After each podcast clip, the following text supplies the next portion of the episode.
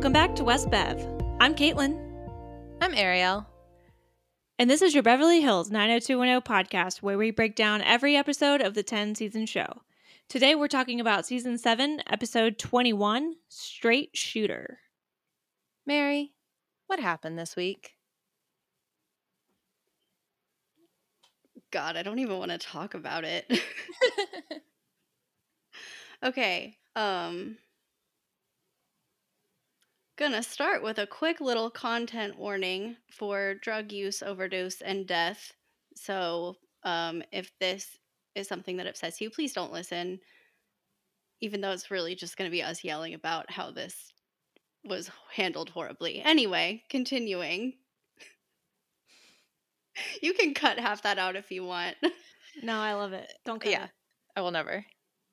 So Kelly and Claire go on a little gals trip to a spa in Palm Desert. They get hit on by some guys and pretend to be not who they really are, because when you're out of town, you can be anyone you want, apparently. So they pretend to be Ukrainian folk dancers who are in town at the spa, presumably performing.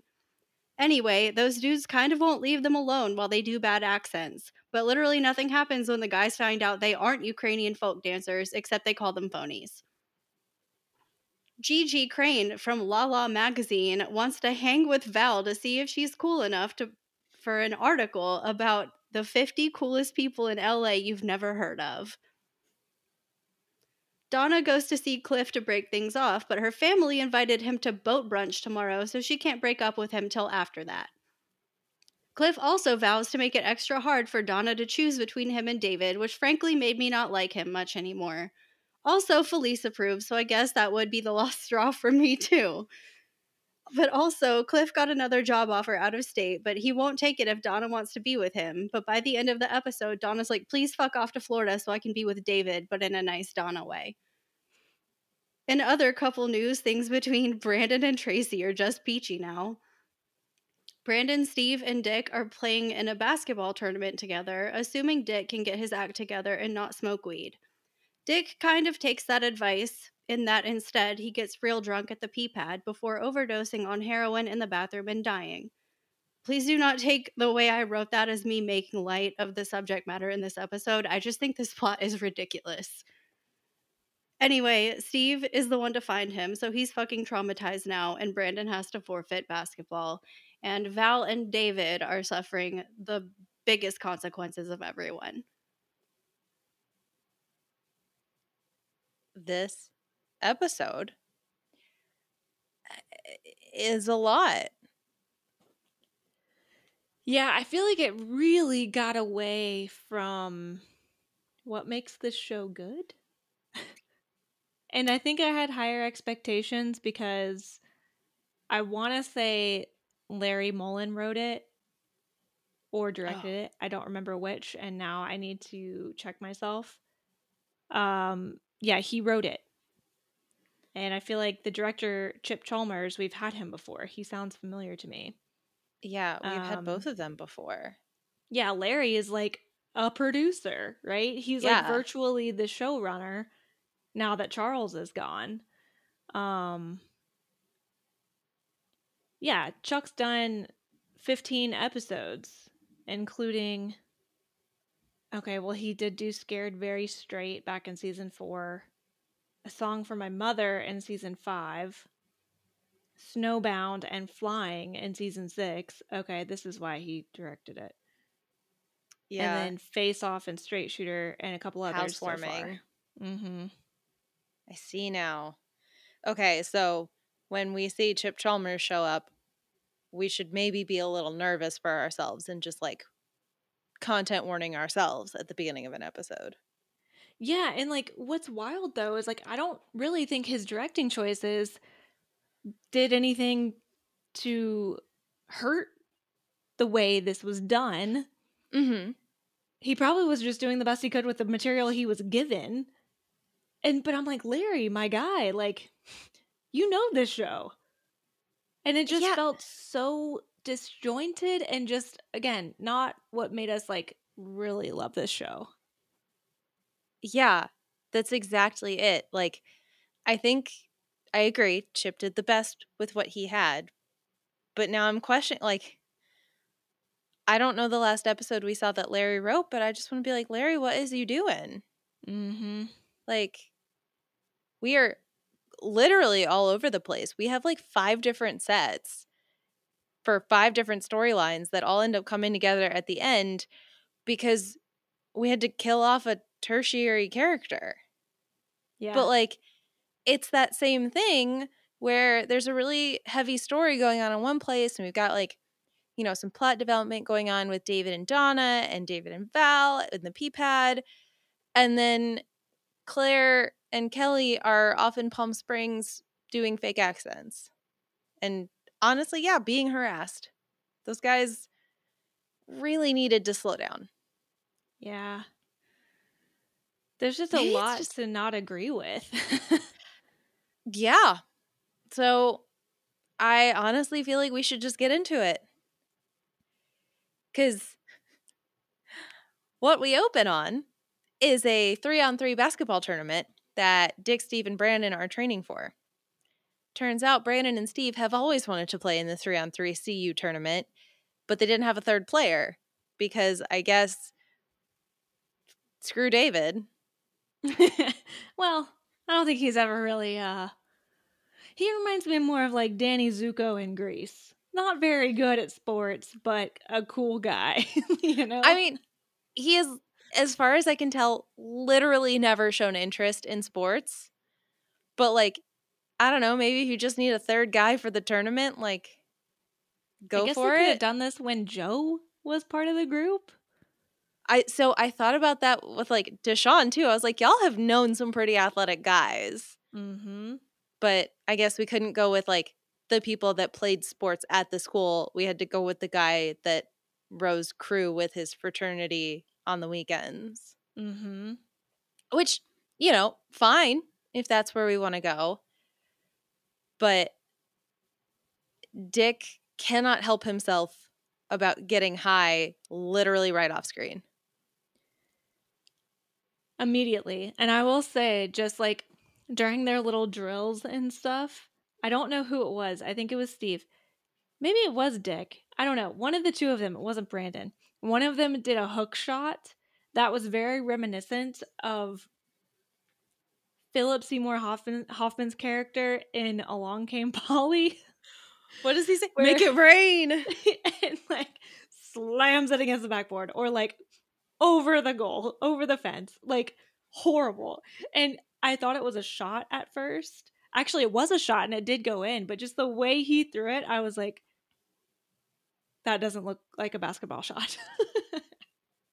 I really enjoyed all of the basketball shots in this episode, including the very long 3-on-3 sequence we have later, where it is painfully obvious that the guys are just passing a basketball back and forth, and then they shot the ball going into the hoop 15 times from different angles and just cut them in. What's so funny is like, seeing something like this and then seeing what, you know, sports on TV eventually becomes, because like One Tree Hill, which is my favorite teen drama of all time, had a significant amount of basketball played in this show. And they literally had basketball coordinators. Their extras were basketball players. James Lafferty, who plays Nathan, like grew up playing basketball. Paul Johansson, Beverly Hills 90210 alum, I learned that he was almost on the Canadian Olympic basketball team. Yeah. Wow. So I love that for him. He's so talented. So all the basketball he does in the show is like, oh, shoot, this guy's real good at basketball. But I'm just so comforted to see how far we've come with basketball and sports in general on TV. I do appreciate it. But yeah, so Dick immediately like goes and takes a puff and then comes back, and Tracy's like, do you smell something burning? And Brandon goes full dad on him. I really appreciate the idea that Tracy has no idea what marijuana smells like. And so Brandon has to say like, I believe that is the telltale smell of marijuana. Mm-hmm. I mean, this is clearly like, you know, Brandon, the Minnesota good boy, who likely has never really been around it, but thinks he knows a lot about it. Like, I understand that doing, especially illegal drugs at the time, isn't the smartest idea, right? But Brandon gets pretty self-righteous pretty fast. Like, Brandad quote number one was just like, I don't want to play with you if you're getting high or if you are high. And then Brandad quote number two is just looks at Steve, what are you thinking? Like, Jim would be so proud. He'd be like, I taught you so well. You're ready, my son. Go out into the world. Yeah. He's graduated from his cocoon into a full-on dad butterfly. Mm-hmm. A dadderfly. A dadderfly. I looked, and as always, we know how amazing my Google skills are, but I have to imagine that this episode had a PSA at the beginning, at the end, in a commercial break somewhere, or like was sponsored by Dare. Right. Yeah. I think it's highly possible, especially like also this could have been around the same time or maybe a little early for the like this is your brain and this is your brain on drugs commercials, you know? Jason Priestley would do an amazing this is your brain on drugs commercial. He would. I agree. I would love it. But that's not what we get, because after the credits, we find out that Kelly and Claire are going to Palm Springs for the weekend. And truly, I did appreciate that Kelly was like, February is always a really bad month for me. Last year I was in rehab. The year before that, I was in a cult. And she's like, what's next? Like, she's ready for the challenge, as if she hasn't faced like two very tough challenges thus far. And I was expecting something big to come of this, but then it was pretend to be a Ukrainian folk dancer and get called a phony. And, like, Kelly was never really on board with it to begin with. So, yeah. And, like, you know, she's going with Claire. Donna's staying behind because she has to talk to the men in her life because of this, like, love triangle thing that's still going. When Claire is on the phone with Steve in the other room and he won't shut up and everyone's like, oh, my God, he's being so lovey-dovey. Did you think he was high or was he being cute? I think he was just being cute. Oh, I felt he was high because he was like, how much do you love me? How much is gobs? Like, he just wouldn't stop. And she was just like, Steve, I have to go. But also she was like, gobs and gobs. Like, and Claire wasn't high. I think she was into it at first. Yeah, fair. She did the little voice at the beginning of the conversation. Mm-hmm. Yeah. No. She was into it at first, but then after she said gobs and gobs, and he was like, well, how much is gobs and gobs? She was like, Steve, come on. Yeah. She's like cutesy about it until she's not. Like, that is Claire in a nutshell. She'll like she'll partake and go along with something until she won't. And then when she doesn't, she's not into it. Yeah. This felt a very like, you hang up first. No, you hang up first. Okay, bye. Claire. Yeah. Aw. Are you still there? Which also crazy is that while like, so then when we like flip over to the Walsh house and Brandon and Val and Steve are all there, like the fact that Brandon's like, I never thought Steve would be the one that would be in the longest relationship out of all of us. And honestly, same. Right? Same. When he said that, I was like, I mean, I see it for Val. That's fair. But Brandon? Yeah. And Kelly, like they're both, especially them two, they're both like serial monogamous.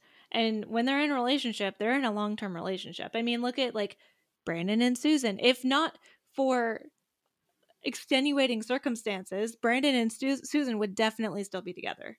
Mm-hmm.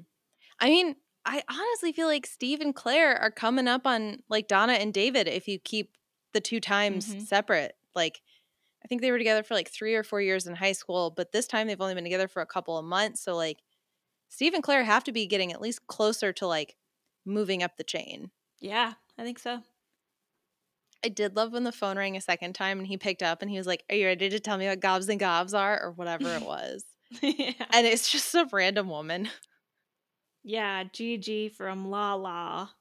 Oh my goodness. And also, the list of the 50 coolest people you've never heard of is very much a BuzzFeed article. Actually, it's too long to be a BuzzFeed article. Yes. Yeah, it would be like the 15. Yeah. It's it's the prequel to BuzzFeed, and then BuzzFeed would be like the 15, and then the next week it'd be like 15 more, and then the next week 15 more. Mm-hmm. Like they'd split it to keep you coming back for the clicks, but you don't need clicks in a magazine. True story. But yeah, like that is boring to me. Like the whole like, oh, she's gonna come to the Peach Pit like to have lunch and determine if Val's cool. Like, okay. The only thing I cared about in this story was that Val seemed really excited about it. Mm-hmm. And I was like, oh, is something good going to happen to Val? Because, like, she kind of has been getting stepped on all season. And it's, like, outside validation, right? Mm-hmm. Like, we've established Valerie as the kind that seeks approval and seeks, you know, love from someone. And so, yeah, this definitely screams something that she would very much be into. Yeah. So, of course, they have to also throw it on the ground and step on it and spit her face. Mm-hmm. Totally ruin it later for reasons. And then we have to keep establishing, and we get to a scene I truly hate at the P-Pad where Boomy comes to visit because he also has to be there. He has to chaperone Donna because – I just don't like David in this scene. This is not a good look for him, in my opinion. I think I'm just conflicted because, like, so when Donna walks in, David's very much like, can I get you a coffee? Like, he's very much like, I'm trying to create a positive environment here, and I just want to talk because you don't believe me and I need to convince you, right? Mm-hmm. So he's, like, doing the right things, and then they start talking, and clearly Donna doesn't believe him, and so I think that just kind of makes him a little frustrated. And then he doesn't really handle it well, right? Like, he talks about how good he's doing in school and with work, and, like, for his mental health, those are all really good things and really important things. Mm-hmm. But I don't know. It's just – I guess maybe, like, I'm neither Team David nor – Team Donna because I think Donna is also being shitty to David. Like, they established that they're in an exclusive relationship, and she's like going out with Cliff because, like, for what? Like, she literally says, I don't know. Yeah. Like, so I if it were me, I don't know that I would be so nice to Donna either. And that's the thing. I agree with you. I think Donna is also, like, not being great here. I guess what bothers me is, like, David's the one that wants to talk to her. He gets her all this stuff to begin with, and then he's like, you know, she compliments him, like, oh, you've been working so hard on the P-Pad. And he's like, yeah, I've been doing so great in school too. The only thing that's not working is you. What's going on? And then, like, she has to explain why him not working on their relationship isn't working. Like, that's what bothers me is that he immediately asks her what's going on. But, like, I don't know. It feels more accusatory that he's telling her to be like, you tell me what happened, when he's just admitted, like, I work really hard on the P-Pad. I work really hard at school. And then Chloe showed up and I stopped paying attention to you at all. What happened? Because he was great when she was being stalked. That's a weird sentence. Yeah, I know. Right? I know what you mean.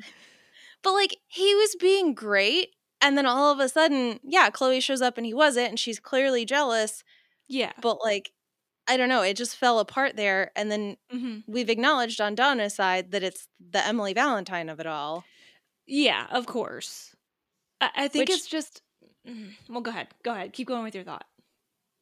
Yeah, the only other thing I was going to say was David does bring that up. He was like, look, I know I wasn't there for the whole hostage thing, which I – wild that he called it the hostage thing. Yeah. But he does say he's been there so many other times. I don't know. It's really hard, this scene, and I just didn't like it, and I think I'm just, like, annoyed by it. No, I think that's totally fair. Like you're making, like, totally valid points here and stuff, and I totally understand. I think for me it's just I think it's one of those situations where perhaps David was expecting a little bit more trust from Donna, which probably isn't earned, which is, you know, I think that's true. Because I think while, yes, he was kind of ignoring Donna to focus on Chloe, I think that might kind of be his personality where he kind of like, you know, can't necessarily split his focus very well. Not that it's an excuse. It's just a pattern at this point. Mm-hmm. And I think he also like is like, I'm not going to do anything to screw this up again. Like, I know there's a, you know, cute girl in my face, but like, I'm not going to do anything about it. So like, again, Donna should trust me. Like, I feel like I've earned that, even though he hasn't. And so that's why I'm like, for, you know, he's honest with her. He's like, she came on to me. I turned her down. I'm really sorry. Like, he doesn't say I'm sorry. I'm saying that for him because he needed to say that.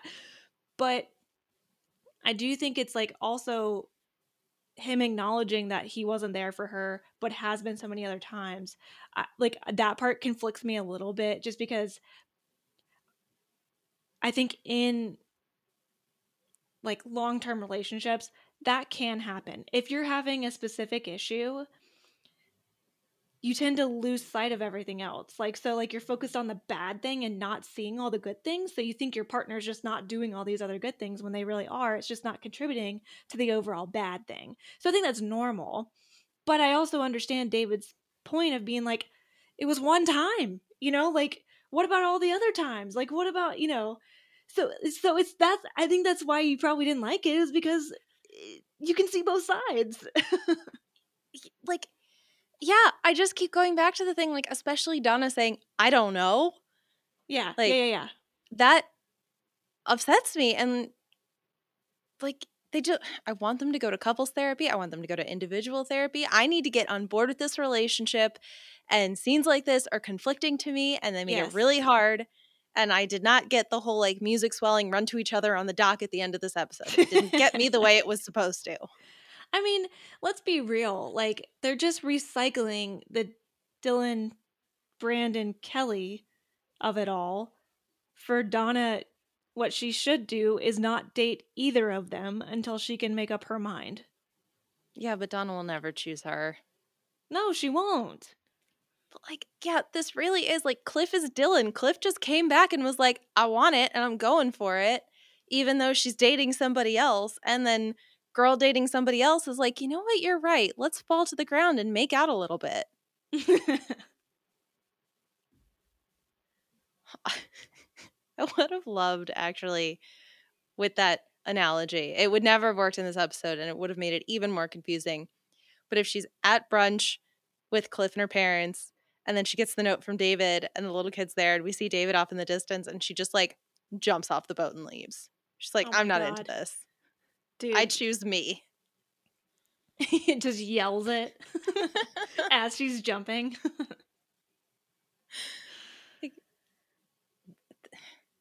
Yeah, Donna and David, I feel like, are going to need to put some work in for me.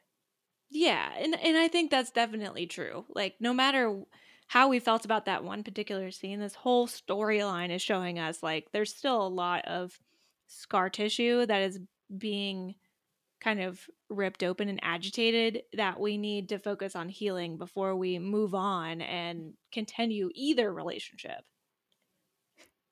Which is very, you know, 21 of them to just, like, keep going back into these relationships without really dealing with that. It's like when we were watching Supergirl yesterday, and I was like, if Nate turned evil and you had to turn evil to be with him at 21, would you do it? And you just said yes.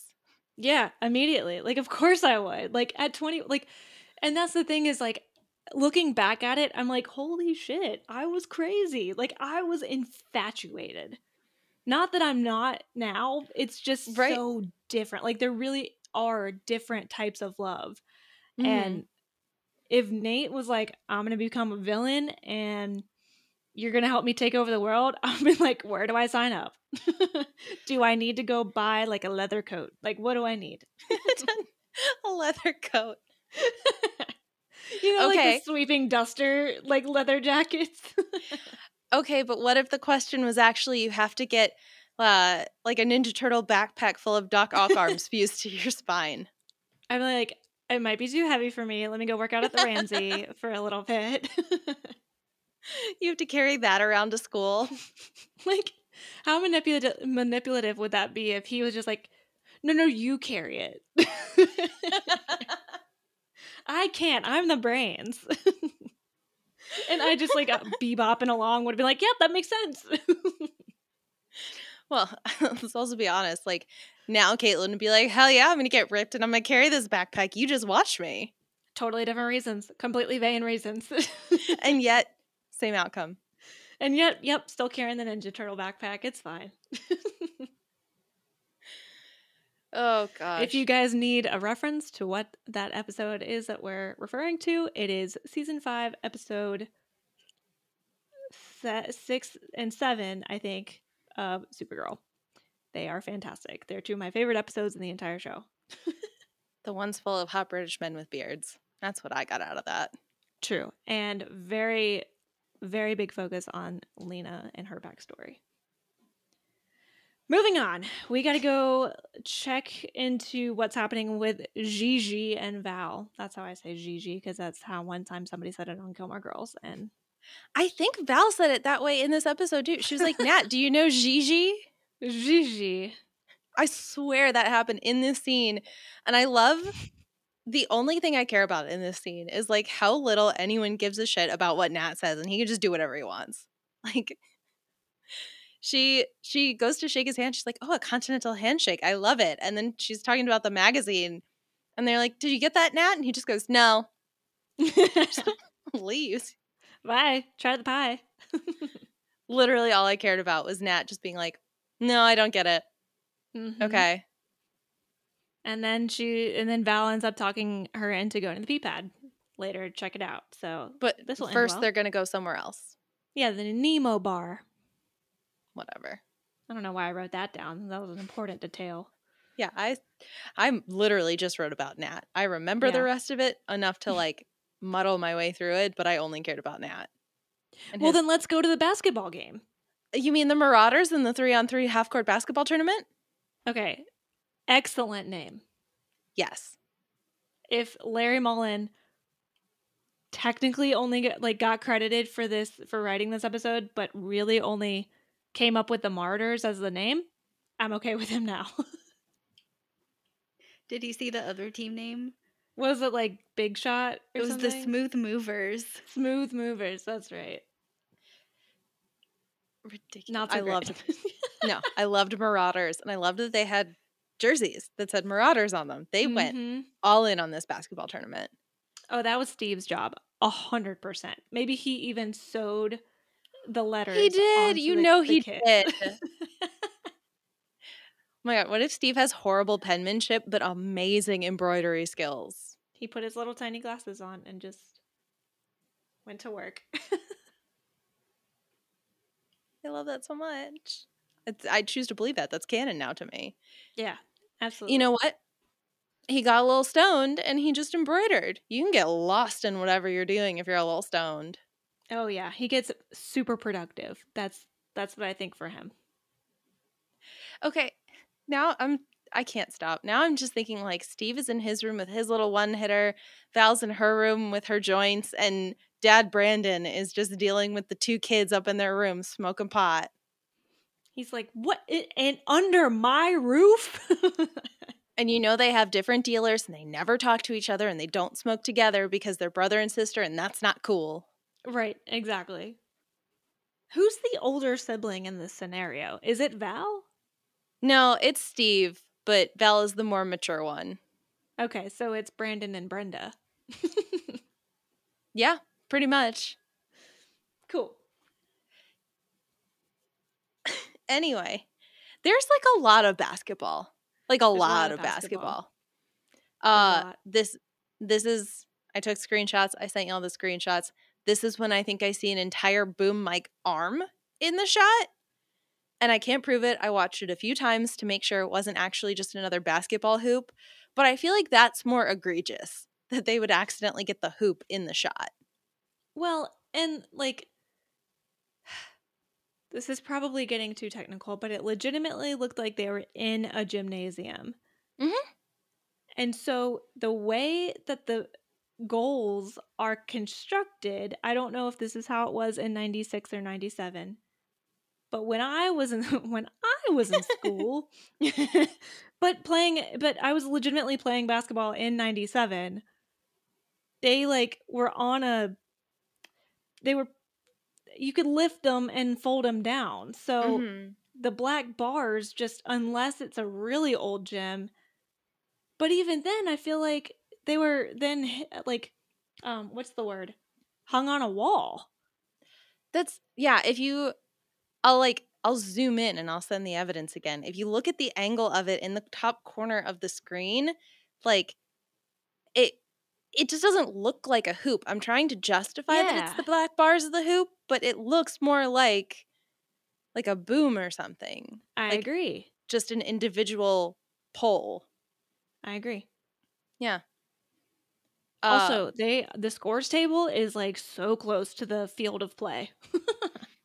When I realized it was like a half court and then the scores table was in the middle, I was like, why would you do this? Yeah. Why would you not put the scores table on the side where like it normally sits? Exactly. That's where it usually is in a smaller gym where you have like bleacher seating. Yeah. Yeah. It's got to have been because of how they were filming it. They wanted to make sure we constantly saw that the Marauders were winning. But yeah, having played 2 years of middle school basketball, it stood out to me as well. Love it.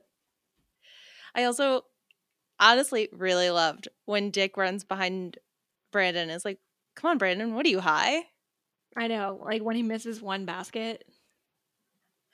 I love that they're like good at it. And I also really kind of love that Dick is like not affected performance-wise by getting stoned sometimes. Mm-hmm.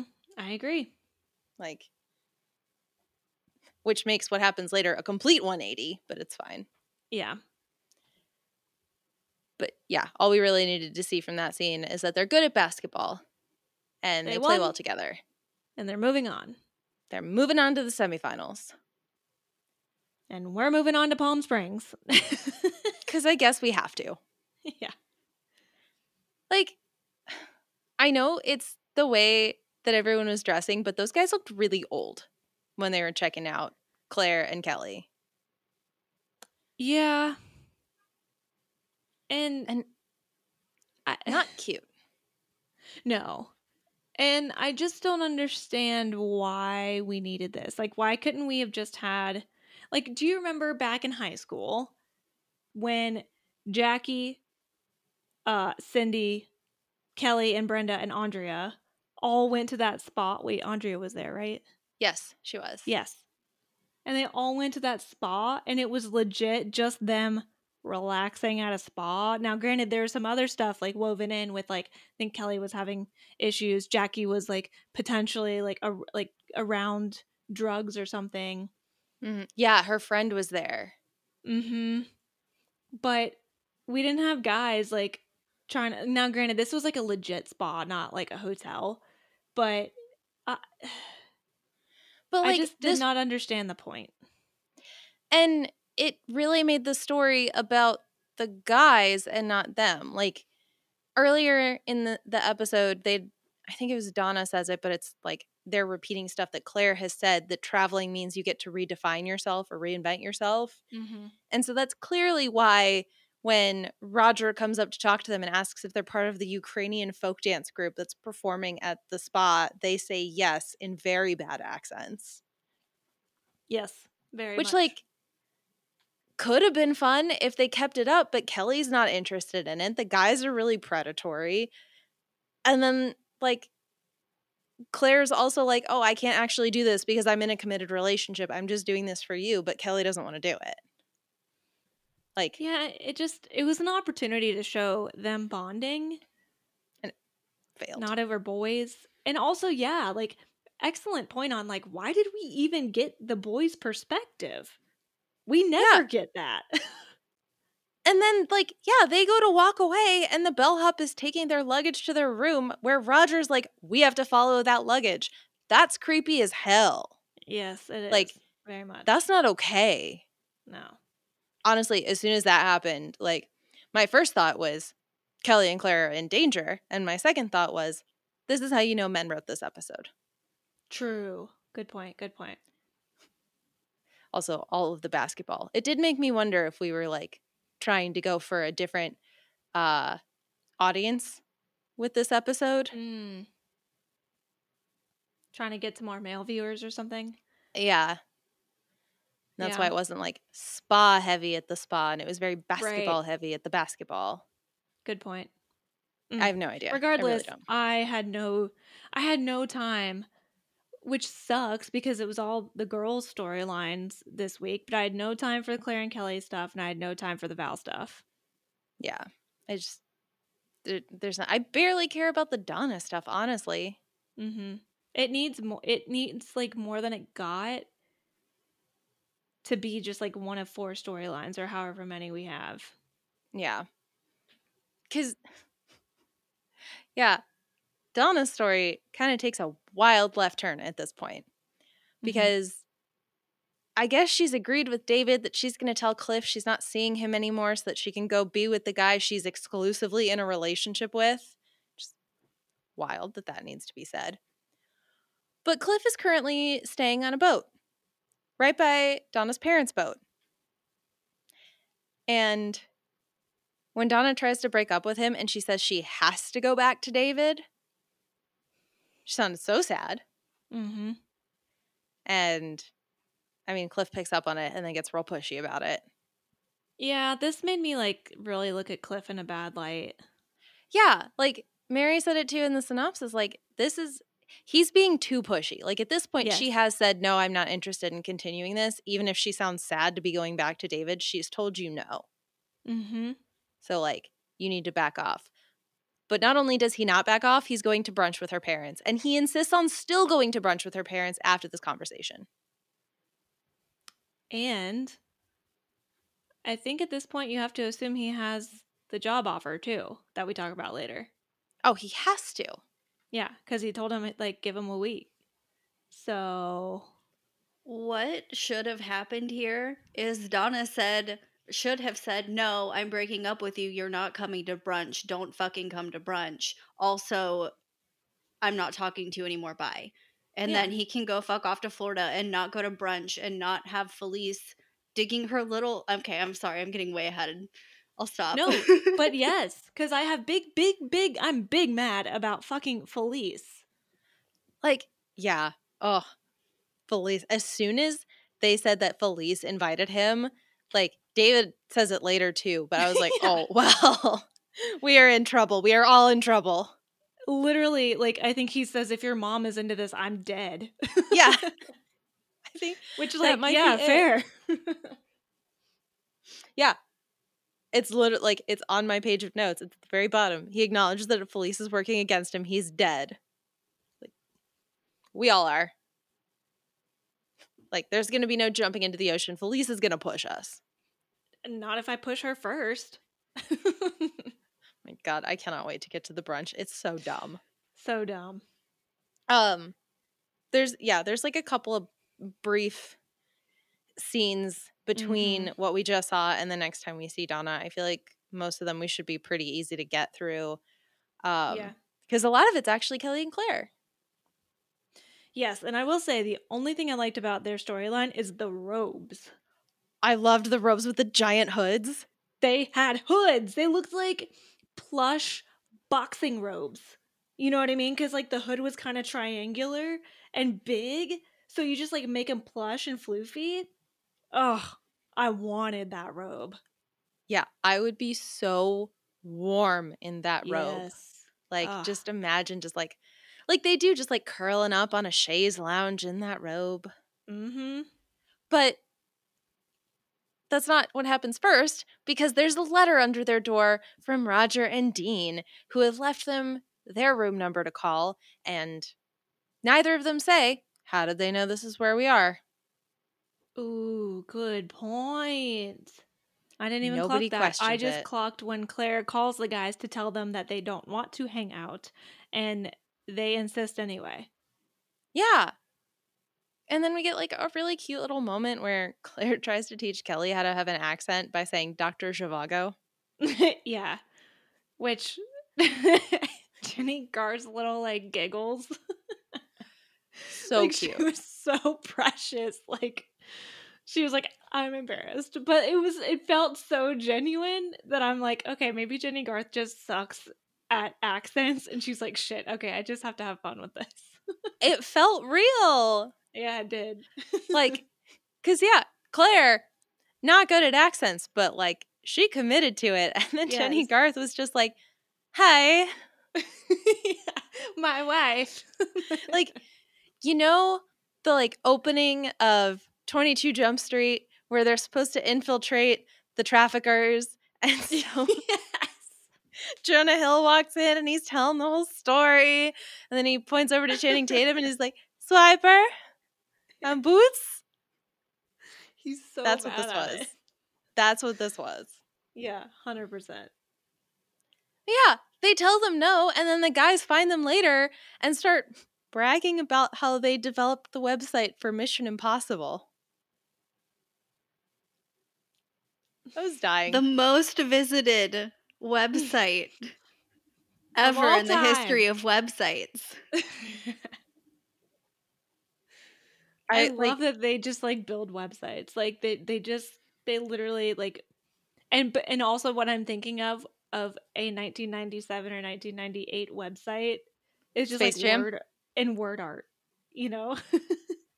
Like, I really want to do a Wayback Machine to try and find the Mission Impossible website because, like, I know the Space Jam website still exists, and we recently watched the episode where Corey and Topanga get married, and Disney really did a Corey and Topanga's wedding website that you can find on the Wayback Machine. They? So I went, yeah.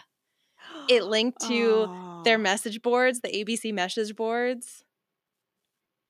Yeah. That's incredible. But yeah, so I want to see this because I don't think they're even developing them. I think they're just designing the website, which is very important. But I love that this is what they're bragging about. We designed a website together. I mean, if you think about it, like, that was probably pretty revolutionary at the time. Mm-hmm. But yeah, like, they're like, oh, this will impress them. And I guess, to be fair, if they assume they're from the Ukraine, like, maybe they wouldn't understand some of the words in English. I don't know. Who knows? Well, yeah, because since Kelly doesn't talk, they assume she doesn't speak English. She has to say, like, exactly. A little. Kelly. And then, more dangerously, they insist on taking them into the desert tomorrow. And the girls say yes. The desert. I mean, I know they're in the desert, but, like, desert. No, ma'am. You do not just go into the desert with guys. I mean, no.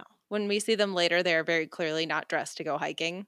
None of them are, so that's fine. I found the website. It's just text. Take a screenshot of it. We'll save it.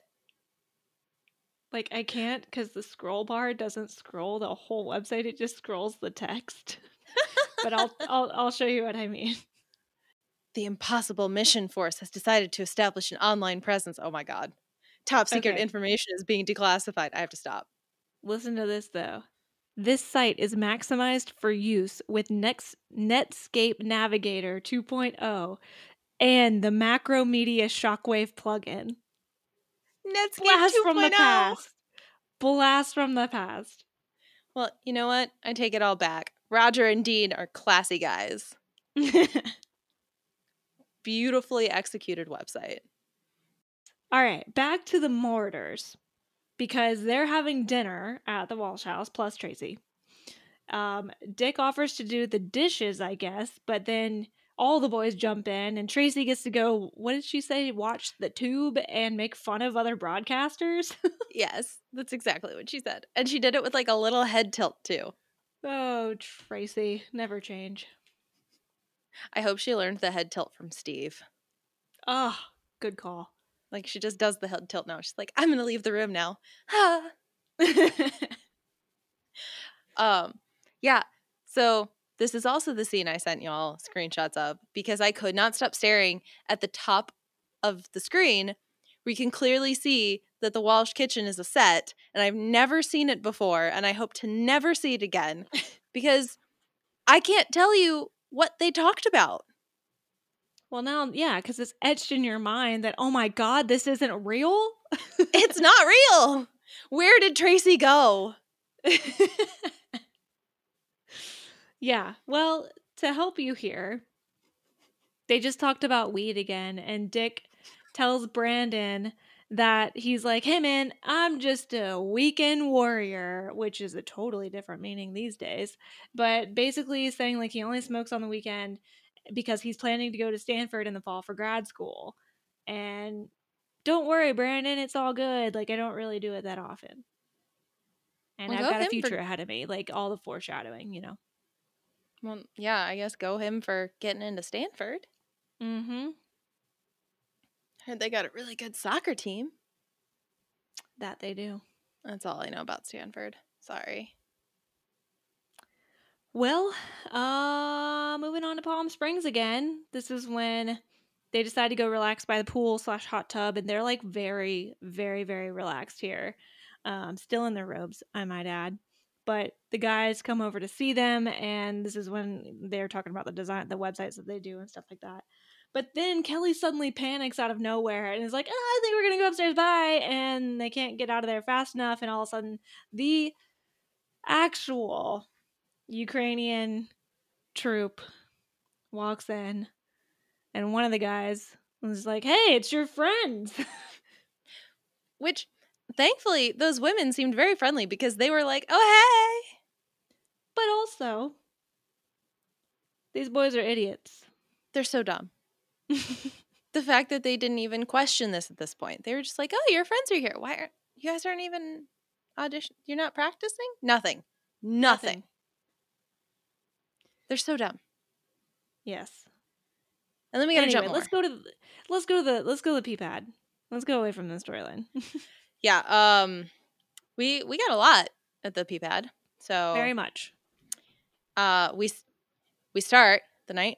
Hasn't really kicked off, and David hasn't fully started working yet, but Donna shows up, and he is genuinely excited to see her because she was supposed to have broken things off with Cliff. They're supposed to be working on themselves, and he's like, hey, let's go dance before I gotta work, at which point, good for her though, she does immediately say like, not only did I not break up with Cliff, but my mom invited him to brunch tomorrow, and I'm gonna go too.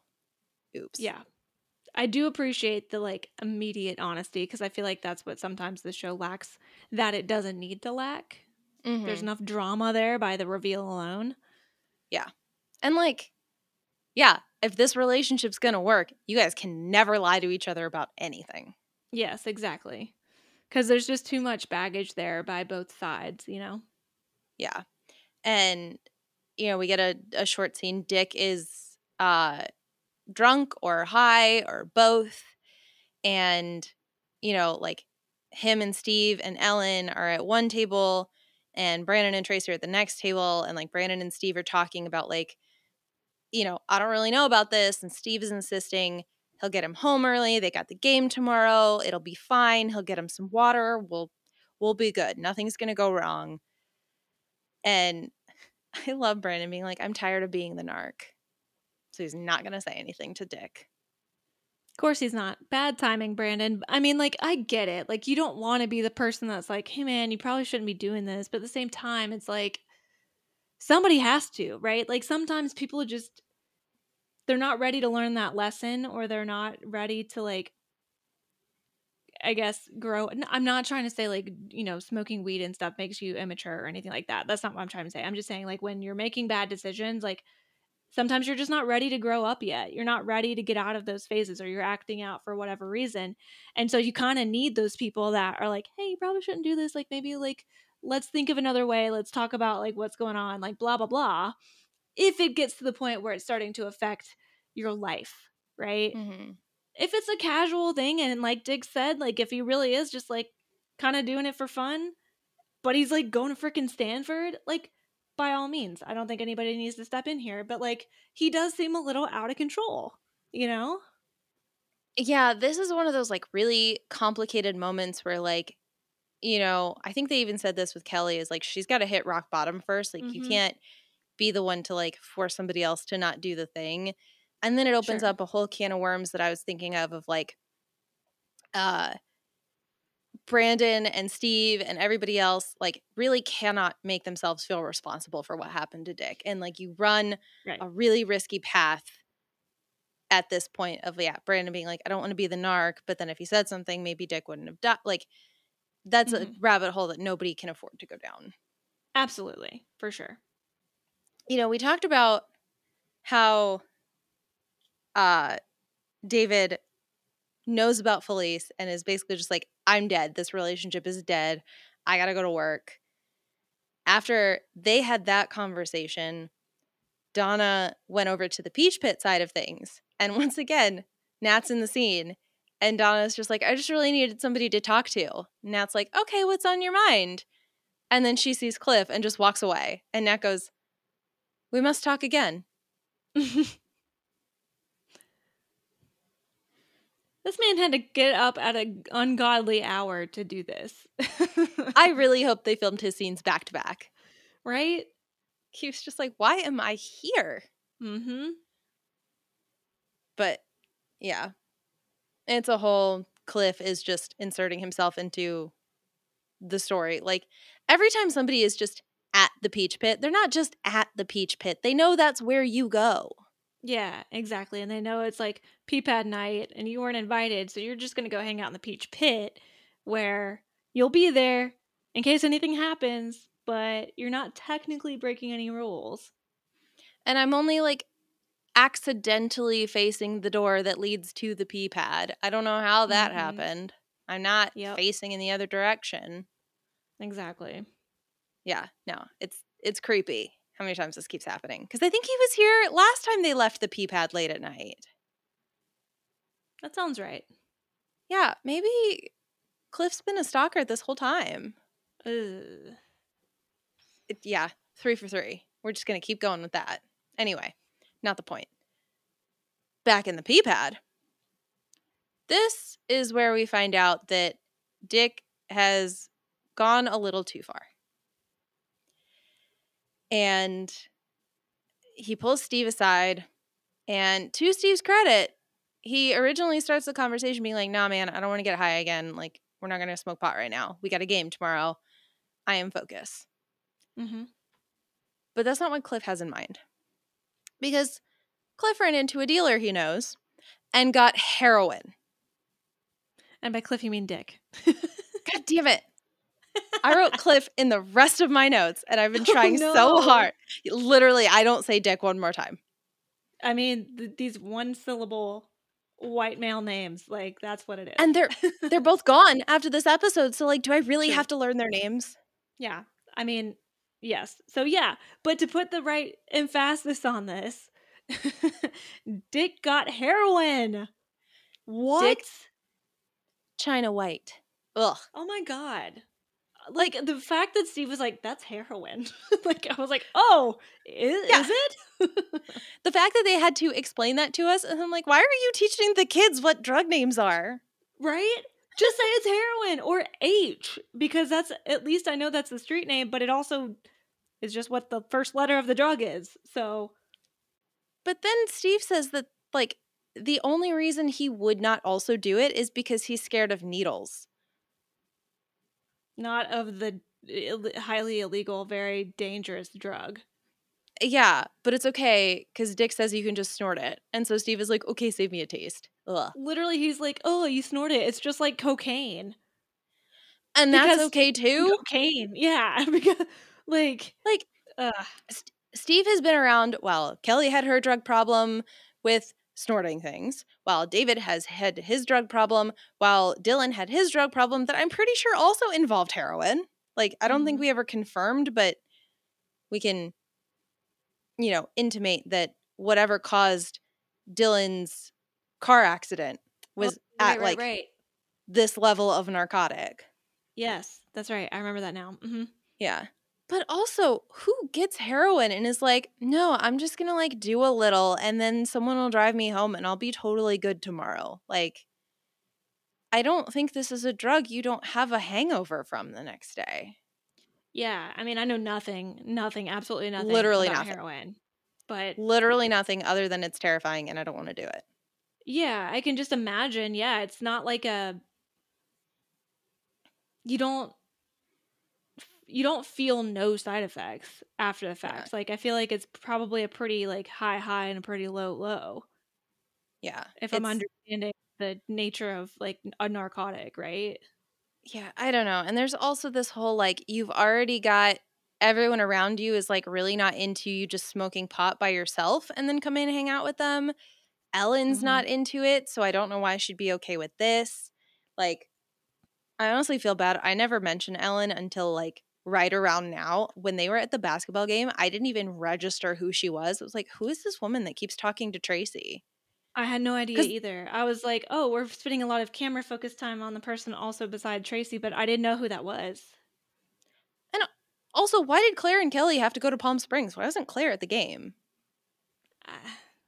Because we needed to not pass the Bechdel test. I don't know. It's because Kelly couldn't be with Brandon, or Kelly couldn't watch Brandon play basketball. Yeah, I guess so. And I don't know. Weird. But yeah, we get this one little moment where Val and Gigi come in, and like the only thing of note here in my mind is that like Val is trying really, really hard to be cool and make people like her and like seem like she's cool. Like she tries to go get David to come hang out with her too, but you know, he's got his own stuff going on. And for later, there are cameras and pictures being taken. So based on what happens next, that's evidence, right? Yeah, that's very important information. Mm-hmm. Because, you know, we don't know how much time has passed, but Dick has gone missing. Like, Ellen can't find him. Brandon and Tracy want to leave. Everybody's, like, a little rushed. And so Steve goes to look for him. And he's like, oh, well, he's in the bathroom. Because that's where he went to go snort some heroin. But Dick has closed himself into a stall, and when Steve goes to look, he's on the ground and like he's not really responding. He's not able to open the door. Steve literally rips that door off the hinges to get to him. Mm-hmm. And like from then, honestly, it's just kind of a lot of chaos that's really hard to describe. Yeah, it's just like someone goes to the Peach Pit to get Nat to call the cops. Cliff springs into action to go try to do CPR on Dick. Val is alerted about what's happening, so she runs into the scene. We get a lot of weird crowding around of folks. Yeah, like that made me really uncomfortable. I was like, why is there a crowd in the bathroom? Why are we not trying? Like, I feel like in a moment like this, you know, you have your like fight or flight or freeze kind of moment where like it seemed everyone was freezing, but I feel like someone in this crowd would have been like, we got to get all these extras out of here. Somebody's got to get Ellen away from Dick. Yeah. Like she can't be here while this is happening. And then we also have Gigi and her friends being like, ooh, something's going down. And like snapping pics and like wanting to use those pictures. Yeah. Like the fact that Val has to literally be like, are you planning to use those? Like, no, I will never read La La Magazine. I'll tell you that. I mean, first of all, it's a HIPAA violation. Second, it's I don't know the right, like, violation of law, but, like, it's considering they're police officers there and are under suspicion of something, that's tampering, I guess, with the crime scene, right? Or something like that. And it's just disgusting. That's the part that gets me is like, what are you going to do? Put a body in a magazine? Mm-hmm. Like, no. And also the way they described their magazine, like this is not the place. You got some like unsuspecting people being, you know, just turn the page and all of a sudden like somebody dies of a drug overdose in a club. Like there's no consent. This is like what we talked about with like the hostage episode where like there are times on TV and all this stuff where you just like don't get a warning of what's going to happen. Yeah. That episode of Buffy, you have no idea that thing is about to happen. Like it feels like, not very consensual that like, I didn't know there was going to be this and I don't want it. I don't want that in my life. And I should get the opportunity to turn myself away from it. Yeah. Especially if I'm reading something called La La Magazine. I'm not expecting to see crime scene photos. Yeah, exactly. Like, it wouldn't fit the nature of the actual publication. I mean, And then, like, on top of all of that, there's police there. It's like an active, I guess, crime scene at this point, because the officer goes to talk to Val about saying, like, he, you know, there's rumors that there's a dealer at the club. And Val's like, no, also I want my lawyer before I just start talking to you, because she has learned the hard way through Jonesy and such, but she has learned, like, speak to representation. And then not a good look for Brandon when he's just like, what a waste. I was furious. Like, ugh. Honestly, so many people at this point look terrible, and I was just waiting for the episode to end. I was like, please just end it, end it. I don't need to hear this anymore.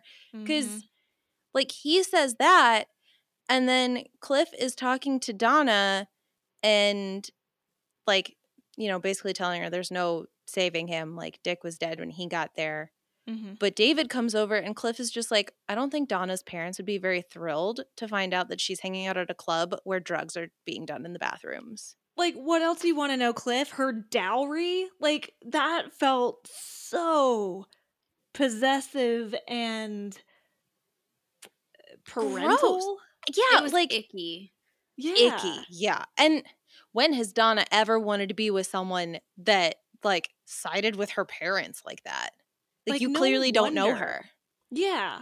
Like, no wonder. Like, now I'm starting to understand her attraction for David. David has never tried to make Donna into something she's not, and never tried to just fit into some mold that her parents want. Like, of course she's going to be attracted to David. Like, oh. And then when the cops, like, they come to David, he has to go with them for questioning, and Cliff is like, come on, I'll take you home, and she goes with him. Like, girl, find another ride home, please. Like, do not let this man put you in a car. I don't want it. Yeah. And then we skip to the next day and have to go to Palm Springs, where, you know, Claire and Kelly aren't in Beverly Hills. They haven't heard the news.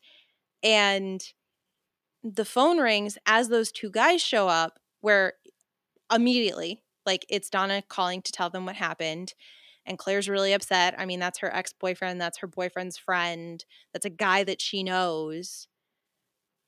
And then for some reason, the two whatevers, I don't even have their names here anymore, and I couldn't remember them. But, like, yeah, they're like, oh, we got tricked by some phonies. Like, we'd believe you that somebody died.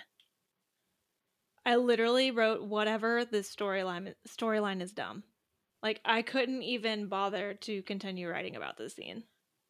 I was, like, writing thinking it was going to be something, and then as soon as they were just like, are you speaking in an American accent, or whatever they said, I was like, why write this? Yeah. Why? Who needs this?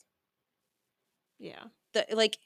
Why didn't we get them on a spa weekend, just the two of them? And, like, they could have pretended to be Ukrainian or French or Dutch, like, whatever they wanted, without two creepy guys who just, like, ruined the story. I think what would have been really fun is if it was just a spa weekend, but like, on the way there, they're discussing, you know, like, what's been going on, and Kelly's, like, letting Claire into what she's been going on in her head, like, all that kind of stuff. And Claire offers up, like, you know, when you go on vacation, you can reinvent yourself, whatever. And then they get to the hotel, and both of them are just speaking in British accents, you know, and just, like, the rest of the weekend, they go about their spa and, like, have a great time just pretending to be British, and nothing happens. Like, give me that.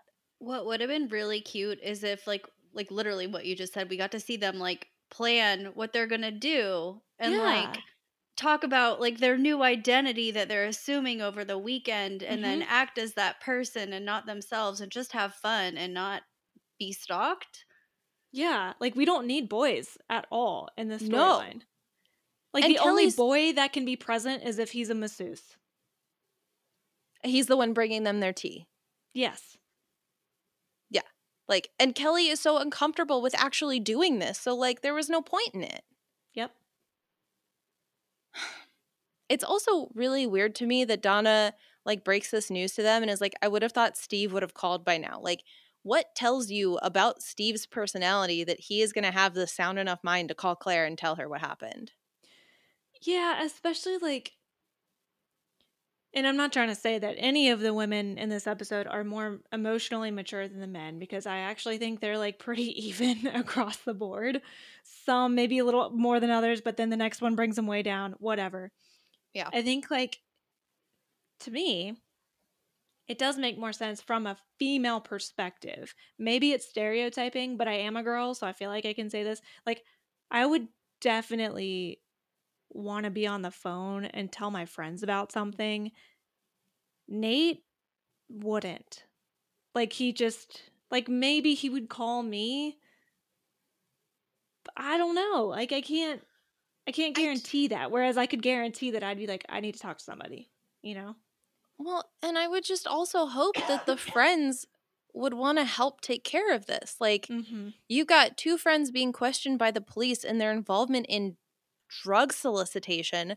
You got Steve, who just watched his friend die, found his friend dying, mm-hmm. and then watched it. And, like, y'all can't make a phone call? Yeah, exactly. That's the thing that gets me. Because, like, it's the segue for Donna to be like, Steve's not taking it well. That's why he didn't call, to go to Steve's room where he's got the door shut. He's ignoring phone calls. He's like staring at himself in the mirror. And like Brandon ends up just going through Val's room and going through the bathroom to get to him, which mm-hmm. is a solid move on Brandon. And I was just like, Steve, why did you shut all the doors? Like, yeah. But Steve's response to this, like his trauma response in this moment, is to get high and not think about it. Yeah, because he's like, he's feeling some sort of real guilt about potentially getting Val and David in trouble, mm-hmm. not being able to stop Dick, and not having the foresight to understand that Dick was like farther gone than mm-hmm. Steve had seen him before, which survivor's guilt, right? Like, yeah. It's very, very common. And like, I understand expulsion from school is a very real consequence. None of us were ever naive enough to believe that was actually going to happen to Steve, but this is like real consequences. And I think because they're consequences that are not potentially happening to him, but affecting others, that's probably what's setting in, like, for Steve. Like, he probably thinks that he himself can get out of anything, but he can't get his friends out of anything. You know, he can't do anything in this situation. Yeah, this is not, you know, his mom's money and fame getting him unexpelled. This is not, you know, Brandon getting him out of getting expelled for stealing a baseball. This is not him just having to, like, go find failed exams. Mm-hmm. This is, like, this is irreversible. Right. This is potential, like, legitimate legal trouble and someone literally dying. Yeah. And yeah, like, Steve has this whole monologue about it, and he's like, what's really relatable to me in this moment is he's like sitting on the ground behind a chair. Mm-hmm. Like, he's not sitting on the bench by the window. He's not sitting in the chair. He's sitting on the ground behind all of that stuff. Like, he's very clearly trying to hide from what's going on in the world. Oh, yeah. And I actually think Ian Ziering did a really nice job here. Mm-hmm. I've always thought Steve, or rather Ian Ziering, has been very good with the emotional stuff. We just don't get a lot of it. And so him saying, like, I can't sleep. I've been having nightmares about everything happening. I can't sleep. Like, that also to me felt very real. Like, you're just replaying something over and over. It's intrusive. It's getting into your dreams. Mm-hmm. And then, yeah, pair that with him literally, like, cowering on the floor. And I thought that was an excellent choice. Yeah, I mean, it's very real. The way that this was, like, directed and acted, and, like, the emotion behind it all, like, it's very real. Mm-hmm. And then we have to do, like, a ton of wrap-up at this point. Like, we've hit, you know, the major climax of the episode, and now it's, like, wrapping it all up to get to, like, the end of the week. I guess, like, the end, everything that's happening. Because mm-hmm. after Donna made this phone call, we find out she went to go see Ellen and check on her. But then she goes to the boat where Felice is and I want to throw her in the water so badly. She like immediately is like, ugh, Donna, brunch. You should have been here hours ago. Like, this is not the right time. Like, I'm like, okay, bitch. Like, we literally just had someone die, and sorry that I was being compassionate and empathetic towards a friend who literally just watched her boyfriend die. So you can kindly jump off this boat. Which, in not so many words, is essentially what Donna says and in tones.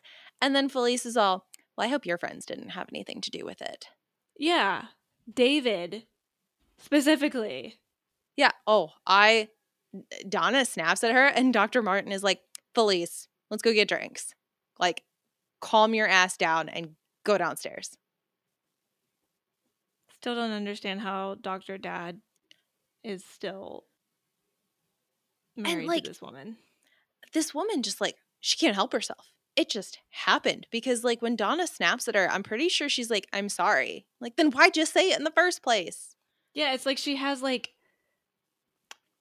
she has to say every single thing she's thinking. Like, yeah. Everything. Like, there's no filter when it's like, think it in your head. Think how other people will react to it. Say something different. Yeah. It will take 2 seconds to not say, I hope your friends didn't give this boy the drugs that killed him.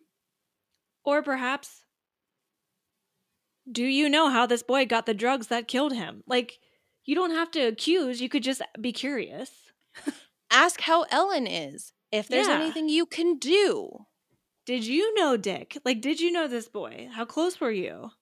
Do you even want to talk about this? Right. Like, ugh. Anyway, so they go get drinks. Or go walk and then away. Cliff says he got the head of safety at a very famous theme park in Orlando. I love that they could legally not use Disney World. But they were so, they were like, oh, is it in Anaheim? It's in Orlando.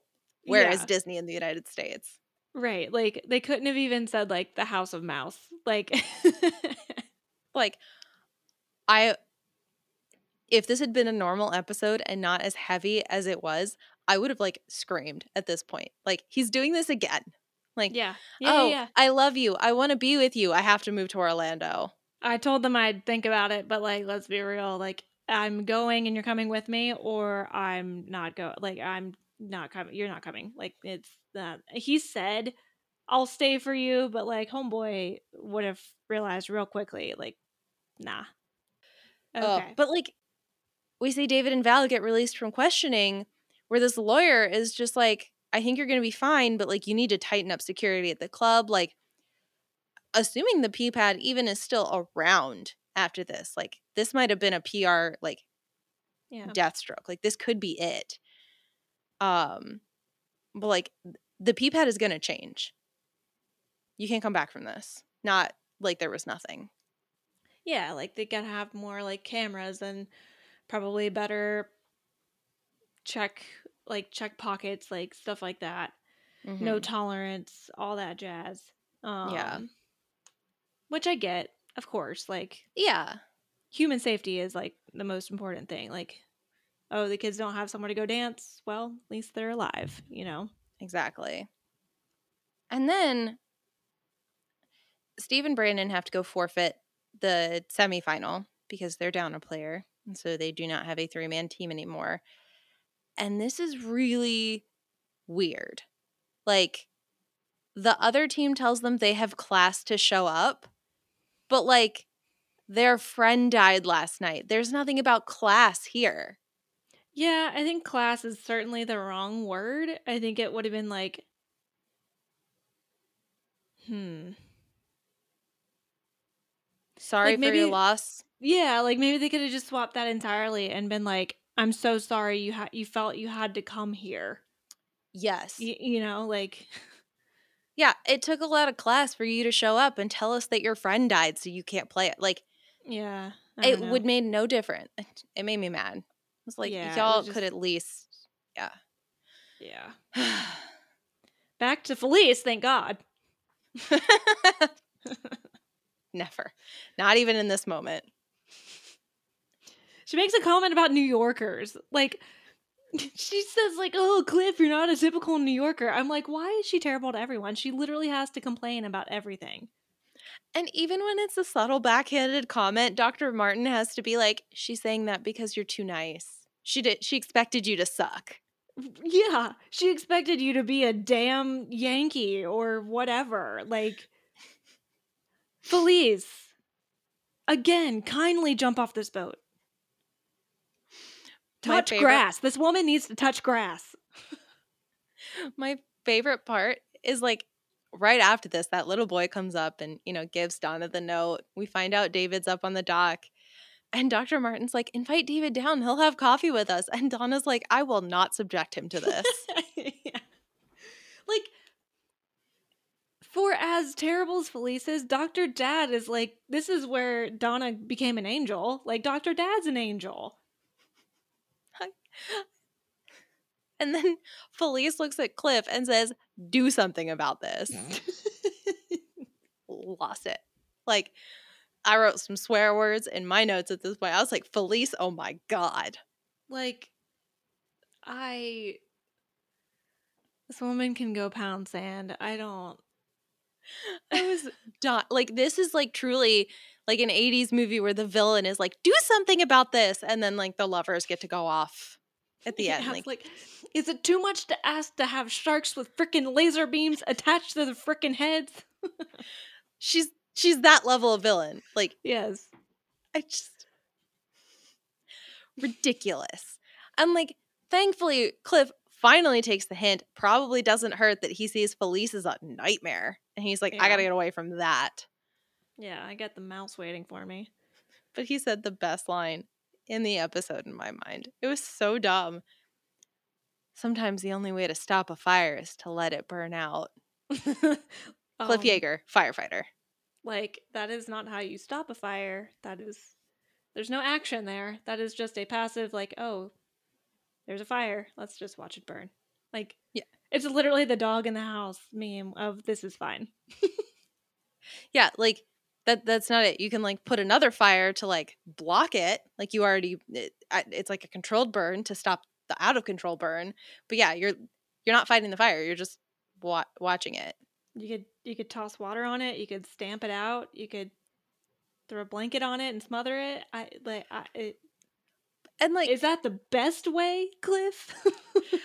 My favorite is he's just like, but you know, if you guys break up again, like, I'll be back.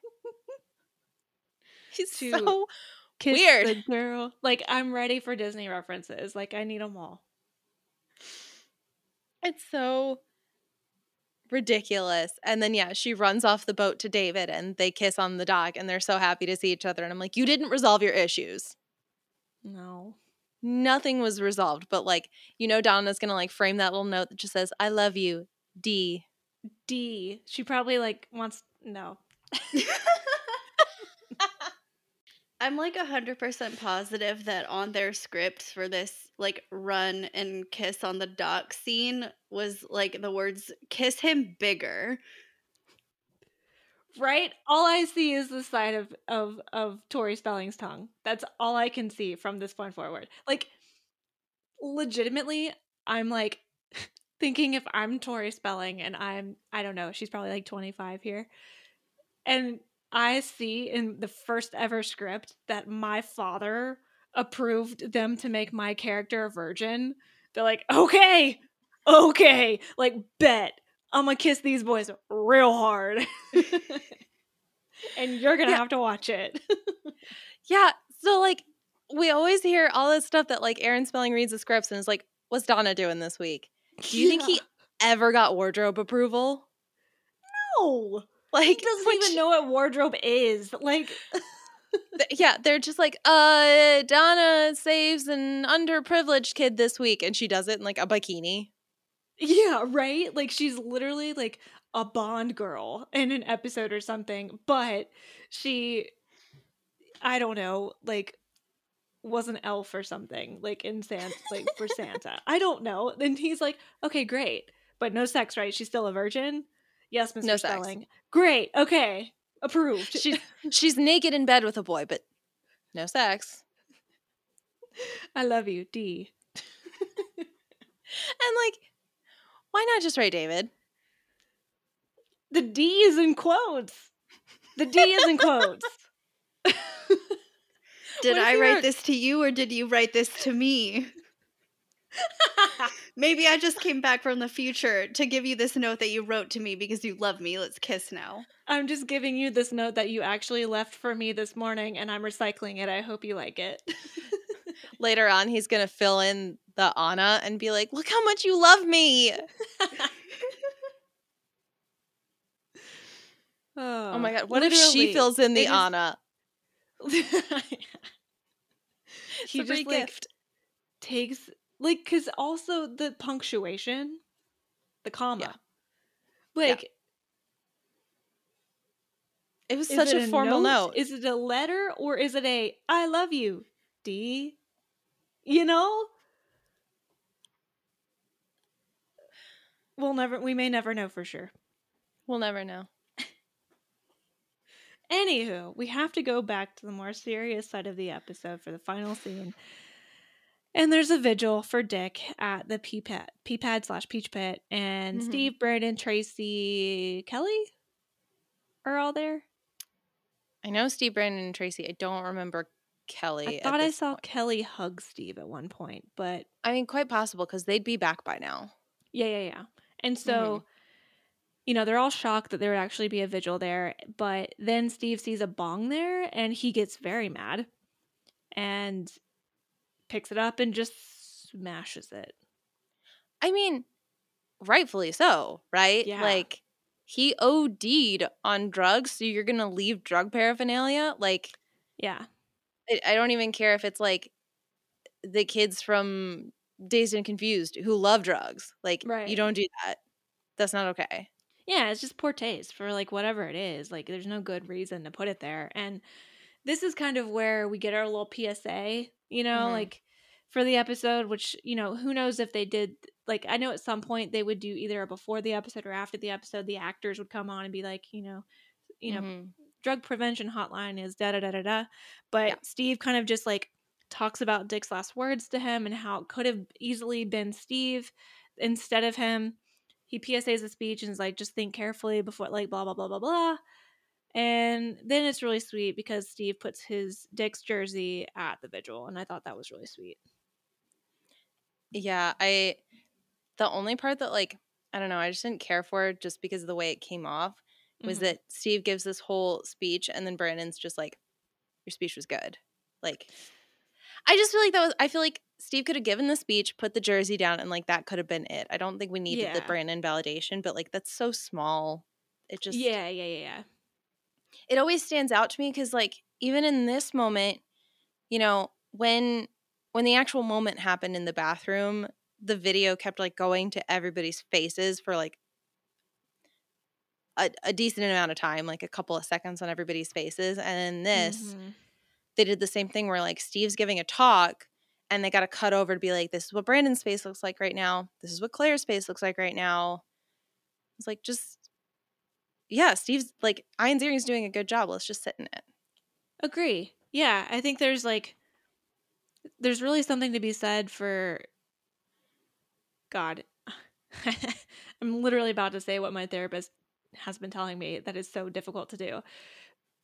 But sometimes, like, there's so much in just sitting with something. And you don't have to do anything about it. You don't have to have anybody say anything extra. You can just let something exist as it is. And to your point, like, just staying on Steve, or if you don't stay on Steve, you pan back to the crowd as a whole rather than focusing on other people. And then at the end of it, maybe you do a zoom out to, like, a wide shot and then credits, right? Like, it's okay to let things be sad, and that's how it ends, you know? Buffy did it all the time. Yeah. Like, do the same thing, put the jersey down, and then pan out. Beautiful. Yeah. But, yeah, I mean, there was a lot in this episode. A lot of plot progression in some places. A lot of nothing in other places. And we say goodbye to Cliff and Dick and Ellen, who never really got to do much of anything. Yeah. What a way to do this. I mean, I guess it's one of those things where, like, 90210 really did it all. Oh, yeah. Very true. They handled, like, every topic, and sometimes in the same episode, and I think that's sometimes where it was disjointed. It's like you got 32 episodes a season. Just, like, parse it out. That's the thing that always gets me is I don't understand enough about the way all of this is, or the way that, like, TV was set up in the 90s, that it makes sense that every single person had to have something to do in the episode, so we can't just give this an episode. Like, agree. I just don't. It's my complaint that I've had a million times, so I'm going to stop talking about it, but it's there again. Do you have a quote of the week? I actually don't think so. Like, it was a hard one. Yeah, it was. Like, the only, I don't even think I wrote down that many quotes. Like, I'm scrolling back through, and I think the only one, and I wouldn't say this is like quote of the week or something. It was just one that we talked about that I liked the acknowledgement of, was like how Kelly is like realizing, like, oh, like some stuff's happened to me and I gotta be on the lookout for February. Yeah, I like that. But that's it. I had one that was just so fucking ridiculous that I had to write it down, because those are like the only things that I ever end up writing down. But our gal Gigi said, "My feet are feeling the beat. Someone dance me." Yes. God. Oh, because it was with that guy who like walked in and was just like, "This feels like a frat party." Yes, he was like all annoyed that this is like a college hang in a college town. He also really took me out of the scene a minute because he would not stop moving. Like, oh, interesting. And it was like jarring, like back and forth, and moving his arm and looking his head, and like it wasn't like a natural observing my surroundings. Interesting. Yeah. I didn't like him, but I did like that quote. She was a lot. Yeah. Oh yeah. Not the episode for her, but in another episode, I may have enjoyed her. Fair. That's a fair point. Mm. Did you have a moment of the week, Mary? No. Yeah. Fair. I also legitimately, fair. Nope, there's nothing. I'm sorry. No. It was an episode. I'll give it that. And let's move on. Caitlin, what's next week? All right. Next week we have Season 7, Episode 22, A Ripe Young Age.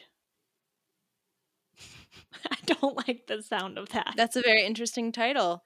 Also, let's talk about how this title was Straight Shooter, and then Dick dies from a heroin overdose, but he doesn't shoot it. Like, I don't know. I think it was supposed to be a basketball one, but yeah. But also, why was this episode not available on streaming? Because also, fun fact, sometimes when these episodes have not been available on like paid streaming, it's been available on Pluto TV. It was not on Pluto TV this time either, and that is like the one episode in this entire season that is not available there. Wow. Yeah. So, like, why? Is it the content? Yeah, because they mentioned a new DJ, but if that DJ did something, it was cut out, so we didn't even hear it, which happened with Ray before, so, like, that's not totally surprising. Now it makes me wonder if Chloe got cut out and we just never got to see her sing, but... Ooh. But, yeah, I mean, if it was the content, maybe. But maybe also, they were, like... 2022, and even the Boy Meets World episodes that were cut off ABC Family and such are, I think, back on Disney Plus. They are. I saw them on Disney Plus. We're almost through the series.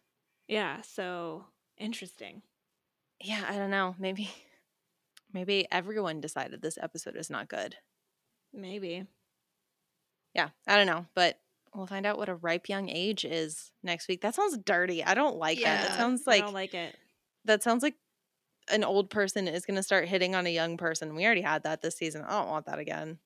It like reminds me of that Carey Mulligan film, A Promising Young Woman. Oh, yeah. But like obviously that was like totally different context, but yeah. Well, yeah. We'll find out next week. So until then, you can follow us on Twitter and Instagram at Back2Podcast. Also, write us some emails if you want to, if you have any comments, questions, thoughts, or concerns. And you can do that at no, don't do it at Beverly Hills. That's not a thing. Do it at backtopodcast@gmail.com. That's BACKTO podcast@gmail.com. And don't forget to go into your podcast app and rate, review, subscribe. Share it with all your friends and family. All of that stuff really helps us get seen and build a community, and that helps us give you a better product. And if you leave us a review in Apple Podcasts, we'll give you a shout out on the show because we really appreciate that.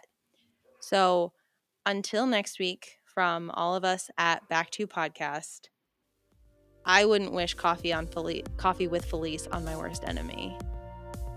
I might go watch a film about a very famous theme park. I think I'm just gonna erase this episode from my brain. Thanks. Bye. Bye. See ya.